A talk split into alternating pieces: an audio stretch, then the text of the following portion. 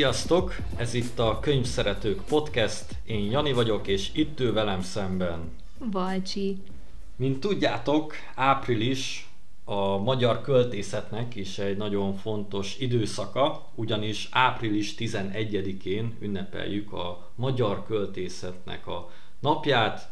Ugyebár azért lett erre a dátumra meghirdetve ez az ünnep, mivel József Attila ezen a napon született, viszont egy másik igazi nagy híresség is ezen a napon született, ő pedig nem más, mint Valcsi, aki foglalkozik hobbi költészettel is. Pont emiatt ebben az adásban, amellett, hogy szeretnénk kicsit beszélni József Attiláról, illetve pár verset is fel fog nektek olvasni Valcsi, mivel ő neki a nagy erőssége ez a kategória, Emellett egy exkluzív interjút is fogok vele készíteni, ahol leginkább arra hegyezzük ki a hangsúlyt, hogy hogyan alakult ki nála ez a költészet, és egyáltalán hogyan kell elképzelni hétköznapi emberként, hogyan zajlik ez az egész alkotási folyamat. Szóval, Valcsi, készen hát, Pirulok, pirulok. Na hát majd a kérdéseknél fogsz igazán. Szóval készen állsz arra, hogy belevágjunk? Készen. Helyes. Szóval, akkor kezdjük is először, ahogy ígértük, azzal az emberrel, akinek köszönhetjük egyáltalán ezt a Magyar Költészet napját, József Attilát, mi is itt ezt az adást egyébként a József Attila lakótelepen vesszük fel, szóval ez is egy újabb aktualitást ad ennek az ünnepnek. Na de, 1905 GDPR április... ellenes volt picit ez a... Azt mondod, igen, hát remély, azért nagy ez a lakótelep, szóval nehezen találnak meg.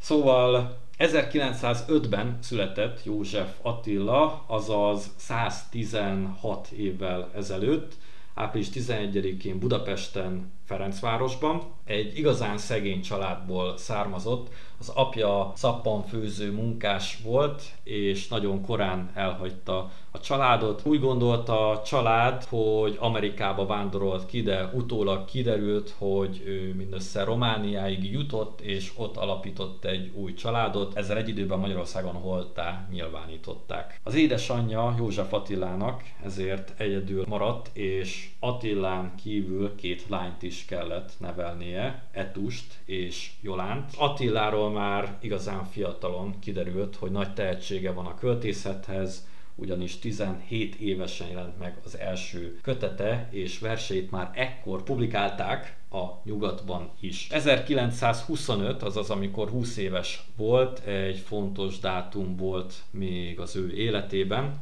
ugyanis a Tiszta Szívvel című verset először a Szeged című lap közölte le, március 25-én ebbe az évben, és a vers hangulata ellentétes érzelmeket váltott ki, ugyanis a szintén híres költőnk Babics beválasztotta az antológiájába, azaz a verses gyűjteményébe, de Horger Antal, a Szegedi Egyetem professzora megfenyegette a költőt, hogy ilyen felfogással, amíg ő megvan, mármint amíg Horger Antal a pozíciójában van, soha nem lesz középiskolai tanár József Attilából.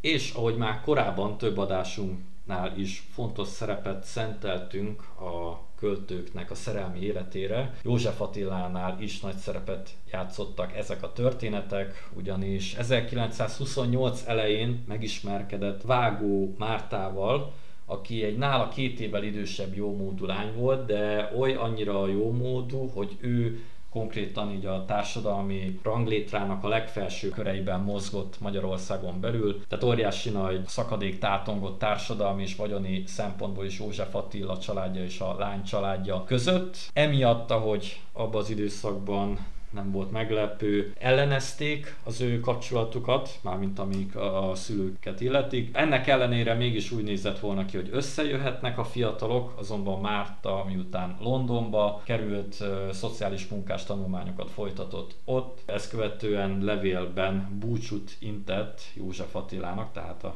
távkapcsolat nem működött náluk, 1929. januárjában történt meg ez a szakítás, és az amúgy is kemény lelkisérüléseket szenvedett és érzékeny lelkű József Attilát ez teljesen a mélybe taszította ez a hír, és a költő szó szerint belebetegedett ebbe a szerelmi csalódásába. Ez az életének az egyik fele, már amúgy is sokat beszéltem, Valcsinak pedig sokkal pontosabb információi is vannak még a költőnknek a további életéről, hiszen az egyik, hanem a kedvenc költőd, ezért szeretném is, hogyha te folytatnád az ő életútját. Így van, nekem a kedvenc költőm József Attila. Szokták mondani, hogy a név kötelez, hát nálunk lehet, hogy mondhatjuk azt, hogy a közös születésnap kötelez. Én tényleg nagyon-nagyon szeretem az ő műveit, viszont nagyon-nagyon hányattatott sorsa volt, amiket már nagy részt Jani bemutatott itt nektek. Én tovább folytatnám a szerelmi életét, legutolsó szerelme Kozmuca Flóra volt, aki egy gyógypedagógus, pszichológus hölgy volt.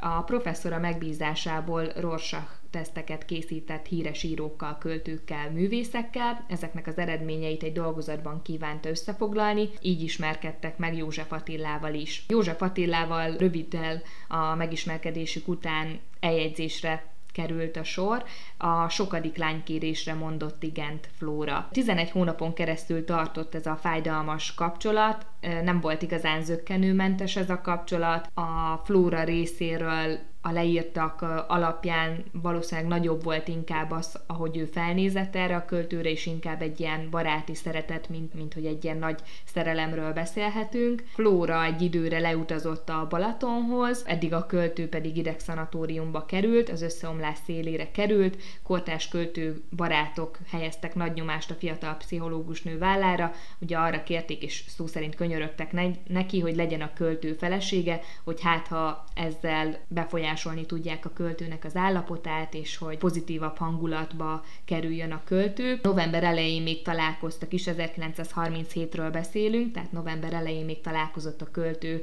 Flórával, Balaton Szárszon volt ekkor már a költő az egyik nővérénél. Utolsó találkozásukkor úgy búcsúztak el egymástól, hogy karácsonykor meg is esküsznek, azonban erre már nem került sajnos sor. Pár hét elteltével ugyanis József Attila mm, véget vetett az életének. December 3-án a halála után egy nappal kapta meg Flóra a költő levelét, amely így szól, Bocsásson meg nekem, hiszek a csodában, számomra csak egy csoda lehetséges, és azt meg is teszem. Tudom, hogy szeretett, tudta, hogy szeretem. A többi nem rajtunk múlott. Utóirat, kérem vasárnap ne jöjjön. Én nemrégiben olvastam Kozmuca Flórának a könyvét, József Attila utolsó hónapjairól a címe.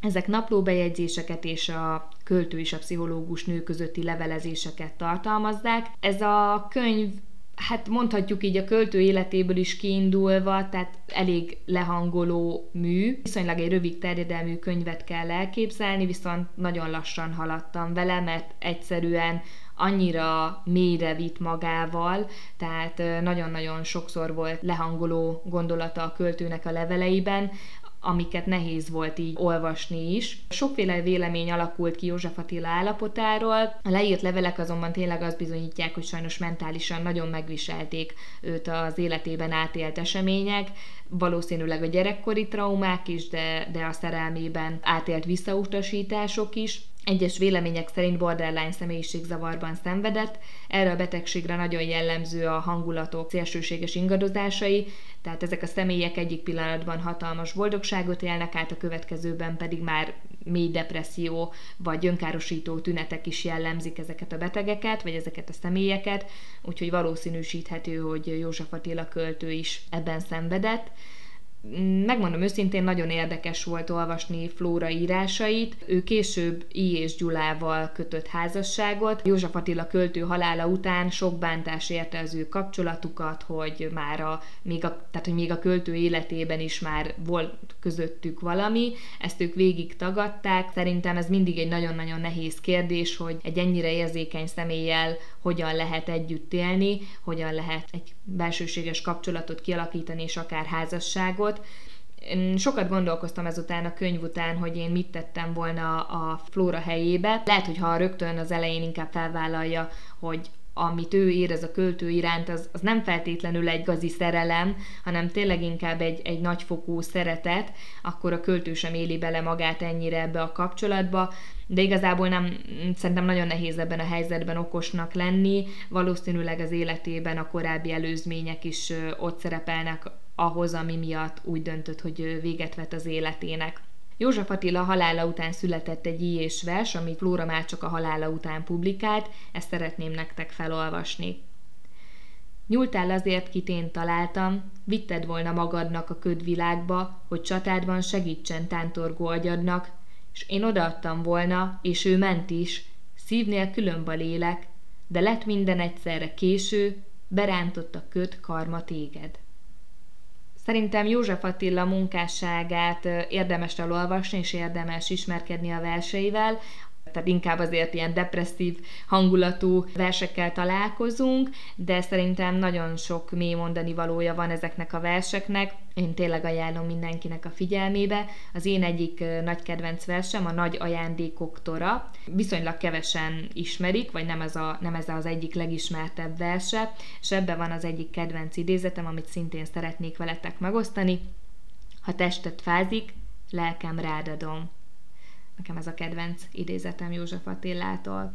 Tényleg nagyon szép, meg szerintem is annak ellenére, hogy a versek terén kevésbé mozgok otthonosan, a kötelező tanulmányaim során is, amilyen József Attila versekre visszaemlékezek, illetve tőled is kaptam egy kötetet, amit lapozgatok József Attila verseiről, és egyértelmű szerintem is, hogy csak a legnagyobbak között lehet őt emlegetni, és amit mondtál, idézet is nagyon szép, illetve én is itt gondolkoztam, miközben beszéltél Attila és Flórának a idézőjeles kapcsolatáról, ami tényleg egy nehéz szituáció lehetett Flórának. Nehéz lehet megmondani úgy egy lelkileg sérült embernek, hogyan folytassa az életét Flóra nélkül, hogy mellette ne básd meg, illetve ne legyenek olyan gondolatai, mint ami végül ahhoz is vezetett, hogy végezzen a saját életével, szóval tényleg nem lehetett egy könnyű helyzet. Ettől függetlenül én is azzal értek egyet, amit mondtál, hogyha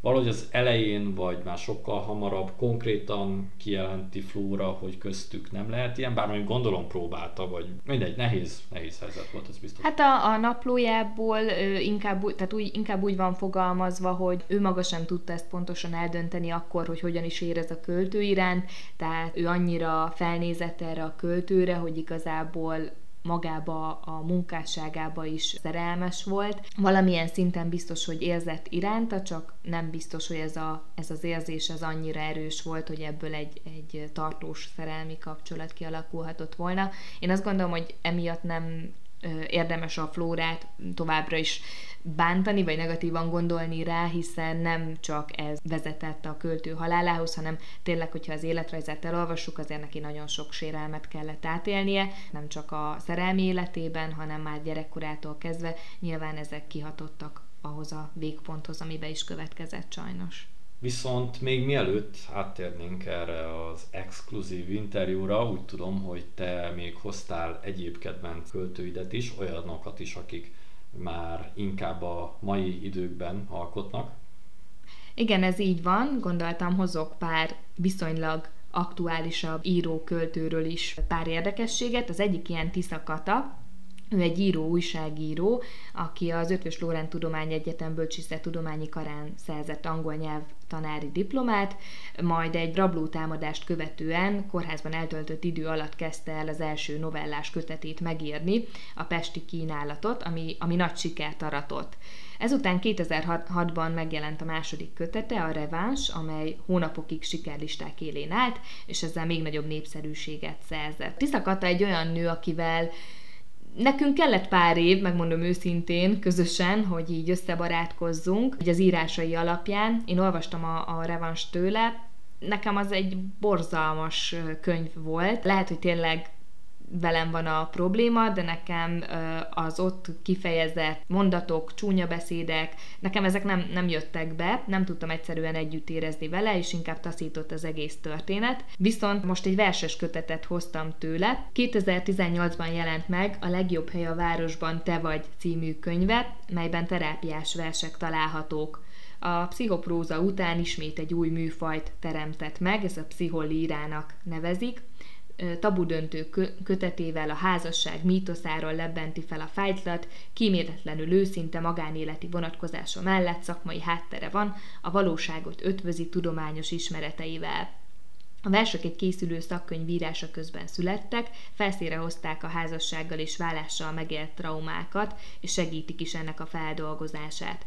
Hat cikluson keresztül a legmélyebb szenvedéstől a talpra állásig is tovább követhetjük a folyamatot. Sajnos vagy nem sajnos, én el tudok csábulni egy-egy szenzációs könyvborítótól, emiatt volt már, hogy belenyúltam nem túl érdekes könyvekbe. Ezt a kötetet még nem olvastam teljesen végig, de ahogy így beleolvasgattam, azt gondolom megérte megvenni, és, és megéri majd elolvasni. Viszont tényleg ez most egy szerelemborító, érdemes rákeresni, nagyon letisztult, egyszerű, de nagyszerű könyvnek tartom. És most ebből is szeretnék felolvasni nektek egy verset. Nyomtalanul múlunk el, ott, ahol hazugság minden, ahogy hozzám értél tegnap, rám folyó verítékkel, és mondtad, hogy a csókom líra, fogtad a kezem, nem engedted el, de ez csak egy pillanat, míg jön a hajnal, majd elszáll az egész, mint sosem volt sóhaj. Nagyon szép ez is. Igazán autentikussá tesszük szerintem ezt az adást, hogy pár ilyen idézet is, meg rövidebb vers is feltűnik a te jó voltadból illetve mondtad, hogy nagyon szép ez a borító, amit én itt látok is, de majd gondolom a hallgatók is majd láthatják, hogy az Instagram oldalunkat bekövetik, és nézik a képeinket, ugyebár könyvszeretők, podcast néven vagyunk fent az Instagramon, szóval ott meg tudjátok majd tekinteni ezt a Tisza Kata könyvet is többek között. És akkor szeretnék is áttérni arra, én is amúgy nagyon kíváncsi vagyok, mert természetesen azért már beszéltünk arról, hogy te hobbi költészettel foglalkozol, pár információt én is tudok, de most így, hogy adásba is beletettük, azt hiszem, hogy én is fogok új információkhoz jutni rólad. Szóval először is arra lennék kíváncsi, hogy mikor kezdtél el írni. Igazából a legelső versem még 2005-ben készült, gimnázium első osztályában született ez a, ez a vers, utána jött a többi. Uh-huh. Mi volt az oka, hogy ebbe belevágtál? Honnan jött a, az inspiráció? Azon, hogy mi volt az oka, hogy belevágtam, azon gondolkoztam már én is, nem tudok neked egy, egy konkrét okot vagy konkrét szituációt mondani. Mindig is nagyon szerettem a, az irodalmat, olvasni, írogatni, kitalálni ilyen kis meséket, történeteket, tehát már gyerekkoromban is mindig kitaláltam ilyen, ilyen kis történeteket, és akkor volt, hogy rajzoltam, és, és oda megírtam egy-egy ilyen kis gyerekekkel kapcsolatos hát ilyen apró történeteknek nevezném. Én annyit tudok még így családi vonatkozásban mondani, hogy például apukámra is jellemző volt, hogy időnként írogatott, nem olyan sokat, pár verset találtunk tőle, de hogy lehet, hogy onnan jött ez a szál, vagy onnan örökölhettem akkor gyakorlatilag szépen folyamatosan az életed részévé vált, illetve, ahogy halljuk, gyakorlatilag a véredben van az, hogy te tudj írni. Milyen témák szoktak felmerülni, mi az, ami foglalkoztat téged?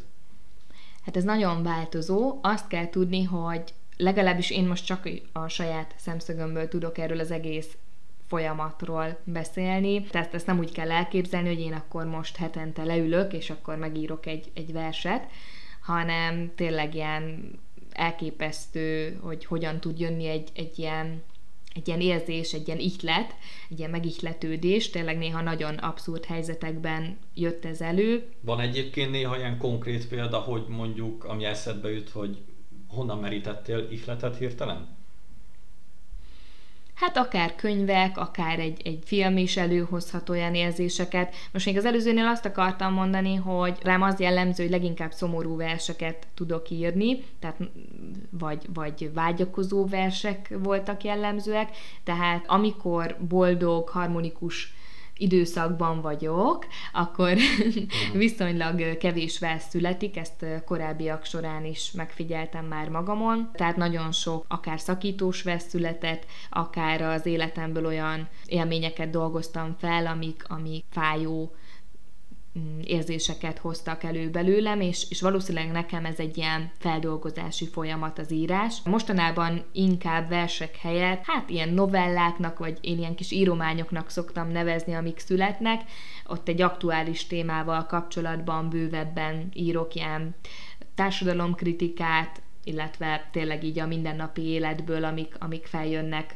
témák, tehát most ezek a versek picit háttérbe szorultak, de, de mondom a, a verseimre valamiért ezek a szomorúbb töltetű témák, vagy tehát a szomorú töltetű versek jellemzőek. Nekem is idő kellett, míg rájöttem, hogy hát valószínűleg tényleg én, én így tudom feldolgozni az engem ért ilyen érzéseket. Úgyhogy az ihletődés tényleg, tényleg egy nagyon nehéz kérdés, vagy, vagy picit így ilyen megfoghatatlan. Volt már olyan, hogy autóban utaztunk családdal, és akkor egyszerűen elkezdtek jönni mondatok a fejembe, és gyorsan kértem ugye a családtagoktól, hogy valakinél van-e papír vagy toll, és akkor oda ugye elkezdtem felírni ezeket a mondatokat, és mondjuk mire hazaértünk ez, erről az utazásról, akkor, akkor egy kész verssel érkeztem haza. Most már nagyon modern korszakba csaptam át én is, ezért hát azért mindig nincs nálam papír és toll, viszont telefon, okos telefon az mindig van, Úgyhogy nagyon sok vers már így a telefonba született meg, illetve olyan is előfordult, hogy pont gép előtt ültem, úgyhogy egyből begépeltem. Nálam most pont ilyen fordított helyzet van, és amiket számítógépbe írtam, vagy a telefonomba verseket, azokat most elkezdtem egy füzetbe kiírni kézzel. Uh-huh hogy szépen ilyen kézzel írott formában is fennmaradjon, mert azt szerintem nagyon szép, amikor kézzel írott verseket olvashatunk gyakorlatilag akkor kicsit meg is válaszoltad azt, hogy hogyan szoktál neki ülni, amikor írni akarsz valamit, mert mondtad ezt, hogy telefonba beleírod, vagy laptopra begépeled, de hogy van-e valamilyen olyan rituálét, hogy mondjuk csinálsz magadnak egy teát, öntesz egy pohár bort, vagy valami ilyesmi kötődik hozzá? Hát nem tudom, hogy a nagy költőknél ez hogyan született, vagy hogy csinálják rám ez abszolút nem jellemző, hogy én most ott neki készülök, és akkor teát főzök, és nem tudom, leülök, és akkor még egy ilyen 10 perces áthangolódási folyamat után születnek ezek a versek, tehát azt kell elképzelni, hogy van olyan, amikor éjszaka közepén felébredtem, mert jött egyszerűen egy olyan mondat, és azt éreztem, hogy én ezt reggelre el fogom felejteni, uh-huh. úgyhogy muszáj voltam felébredni, és gyorsan leírtam azt a, azt a pár mondatot, mert valahogy éreztem, hogy ezek fontos mondatok lesznek, és lehet, hogy mondjuk rögtön nem született meg ez a vers, de már ezek a mondatok szerepeltek abban a, abban a versben. Igazából amikor jön ez az ihlet, vagy jönnek ezek a gondolatok, akkor, akkor nekem azt azonnal le kell írni, úgy, hogy neki készülök, hogy én most írni fogok mondjuk rólad. szóval ez, ez így nem, nem működik, hanem tényleg amikor megérint az az érzés, jön egy ilyen ihlet, akkor, akkor tudok írni nálad akkor nincs ilyen, mint Kosztolányinál, hogy a kis üvegcsébe bele, bele szagol, hogy attól függően milyen hangulatot akar kiváltani. Vannak-e... Nem, én nem szagolgatok. Tessék? Én nem szagolgatok. Ja, nem, nem. Jó, oké. Okay. És vannak-e konkrét példaképeid, olyanok, akiktől sokat tanultál az írásról, itt persze mondtuk József Attilát, hogy az ő műveit nagyon szereted, nem tudom, hogy ő konkrétan mennyire volt kihatással arra, hogy te írsz, vagy valaki más van-e?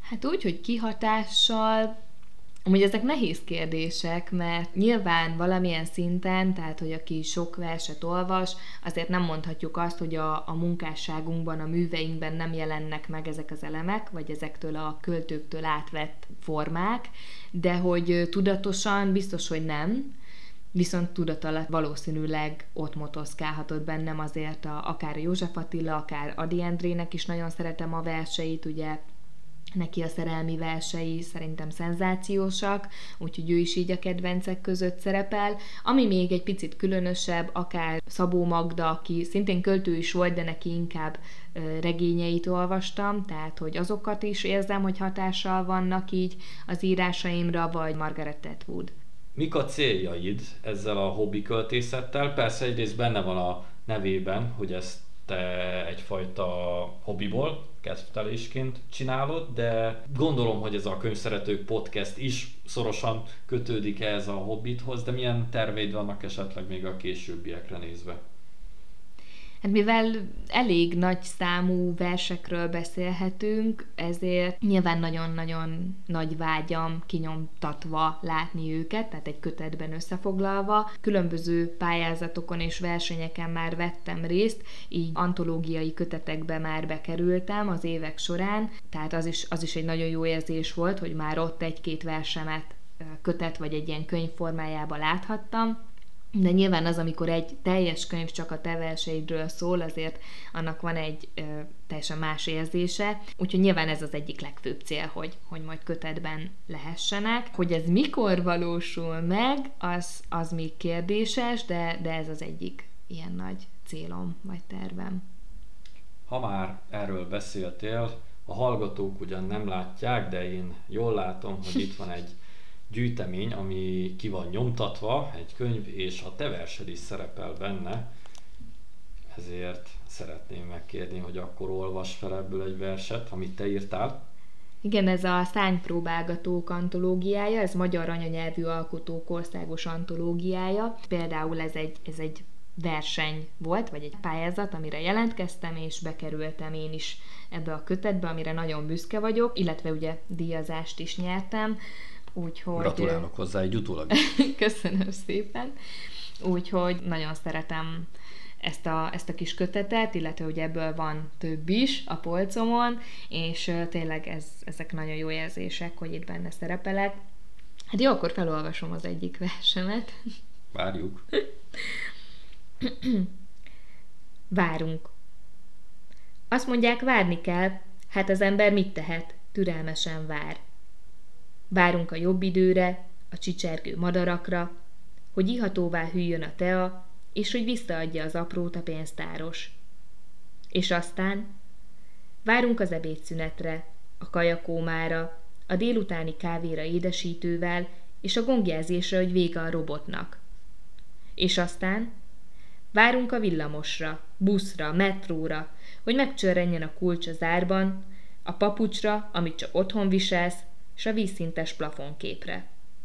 És közben várunk a pittyenő hangokra, a rezgésre, hogy írtál, hogy élsz, és hogy várod a holnapot. És még, hogy miért nem a ma a holnap, hogy miért ölon, miért nem together, hogy miért nincs a csókod a számon. És végül várjuk a holnapot, az eső illatát az aszfalton, a didergést és a jó reggelt üdvözlést a portástól. Hogy elteljen a nap, hogy végre az ölelésedbe bújhassak, hogy a lehelletedet érezzem a vállamon, hogy együtt késsünk másnap, hogy tervezzük a nyarat, hogy nélküled már ne legyen reggel, hogy a pulcsid átvegye az illatom, hogy a veszekedéseink elporladjanak, hogy ma a másik kerjen bocsánatot. Hogy most már jöjjön az örökkön örökké, amire egész életünkben vártunk. Kár, hogy nem vettem észre ma reggel azt az autót. Még egy picit várnom kellett volna, hogy átváltson a lámpa zöldre. Köszönjük szépen, nagyon szép előadás volt, amellett, hogy a vers is maga csodálatos, és nagyon szép lezárása is lenne akár az egész podcastnek, de ezúttal is készültünk, pontosabban te készültél, mint a területnek a nagyobb szakértője, pár versajánlóval, kiegészítve pár plusz információval is, szóval újra tiéd a terep. Köszönöm. Igazából még itt, a, hogy kitől ihletődtél, ehhez is hozzá tudom fűzni Simon Márton nevét, egy fiatal költő, aki, akinek a versei talán szintén hatással vannak az én hobbi költészetemre is, viszont ugye tőle fogok most ajánlani is, ezért most így kettő az egyben, tehát most fogok róla részletesebben beszélni. Tehát ő 1984. április 14-én született Kalocsán, verseket 2004 óta publikál, és ugyanebben az évben el is nyerte a Mozgó Világirodalmi Folyóirat nívódiát költészet kategóriában. Első verses kötete a Dalok a magas földszintről címmel jelent meg 2010-ben, amiért 2011-ben elnyerte az első kötetesnek járó Makói Medáliák díjat, illetve Móricz Zsigmond ösztöndíjat kapott. Második verses kötete pedig 2013-ban már a Libri kiadó gondozásában jelent meg. 2018-ban jelent meg a Rókák esküvője címmel a harmadik kötete, ugyanebben az évben Horváth Péter irodalmi ösztöndíjat is nyert. 2021-ben válogatásban jelent meg a Helikon zsebkönyvek sorozat 99. kötete, 99 magyar vers címmel. Ez a kötet most már itt van az én kezemben is, úgyhogy nagyon-nagyon örülök neki. Ez egy ilyen szülinapi utóajándéknak is mondhatnám. Ilyen, Balcsi. Egyrészt én azt nagyon sokszor hangoztatom az ismerőseim körében, hogy imádom ezeket a Helikon zsebkönyv válogatásokat, szóval az egyik célom például ez is könyvek terén, hogy begyűjtsem ezeket a könyveket. Ez most a 99 és Simon Máton költőnek a szubjektív válogatásai találhatók benne, viszont nagyon sok olyan költő található benne, akiket én, én nem ismertem, bevallom korábban, vagy a nevüket hallottam, de magukat, a, a munkásságukat, vagy a verseiket nem ismertem. Úgyhogy szerintem, aki így ismerkedni akar a, a versekkel, a versek világával, annak nagyon ajánlom ezt a kötetet is, nem csak a borítója miatt, hanem a tartalma miatt is, hogy tényleg egy nem egy túl nagy méretű kötet, újabb ismereteket szerezhetünk költőktől, akikről nem hallunk nap, mint nap, úgyhogy már bele is olvastam, és azok a versek tetszettek is, úgyhogy nagyon kíváncsi vagyok a többi versre.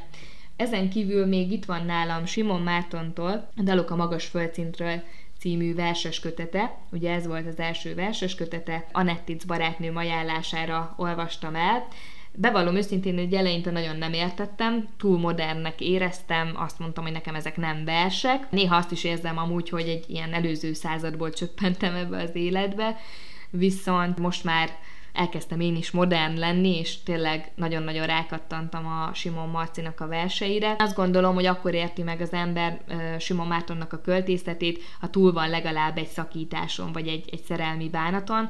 Ezekre a sebekre iszonyatosan léleküdítő. Kifacsarja először belőled a maradék fájdalmat is, nagyon felkavar, de utána úgy szépen el fogod tudni tenni a kis belső polcaidra ezeket az érzéseket, legalábbis belőlem ezt váltotta ki, úgyhogy én mindenféleképpen ajánlom az ő verses köteteit is, és akkor még így zárszóként tőle is felolvasok egyet. Teendők. Dobj ki mindent, csak azt a képet ne, amint tudom, hogy alig látszom, de mikor csináltuk, voltunk utoljára boldogok. Csak azt a huszonéves kávéfőzőt ne, bár tényleg ócska, és most már minden nap marad benne, szívben szerelem egy kevés. Se azt az ibolya illatú szappant, a spring feliratosat. Hiába törtem ketté. És az ágy, az ágynemű húzatot. Nem most ki, tedd el legalább, ha semmi más, a szagom megmarad utánam. És ne hagyd a falat, az égszínkéket, se a linóleumot, az apró mintás semmilyen linóleumot. Mennyit néztem, minden részletéről te jutsz eszembe. Csak azt a túl magasra tett tükröt ne dobd ki, kérlek. Bár vakul, tied volt másfél évig. Figyelt, tudom, sosem láttál belé, túl magas, homályos. Ne dobd ki. Semmi se volt benne, jaj, soha, csak te. Köszönjük szépen! Ez volt tehát a legújabb adásunk a magyar költészetnek a jegyében. Hamarosan találkozunk újra, addig is jó olvasást kívánunk nektek, sziasztok! Reméljük, hogy tetszettek az ajánlóink, Instagramon is kövessetek minket további tartalmakért. Köszönjük, hogy meghallgattatok minket, sziasztok!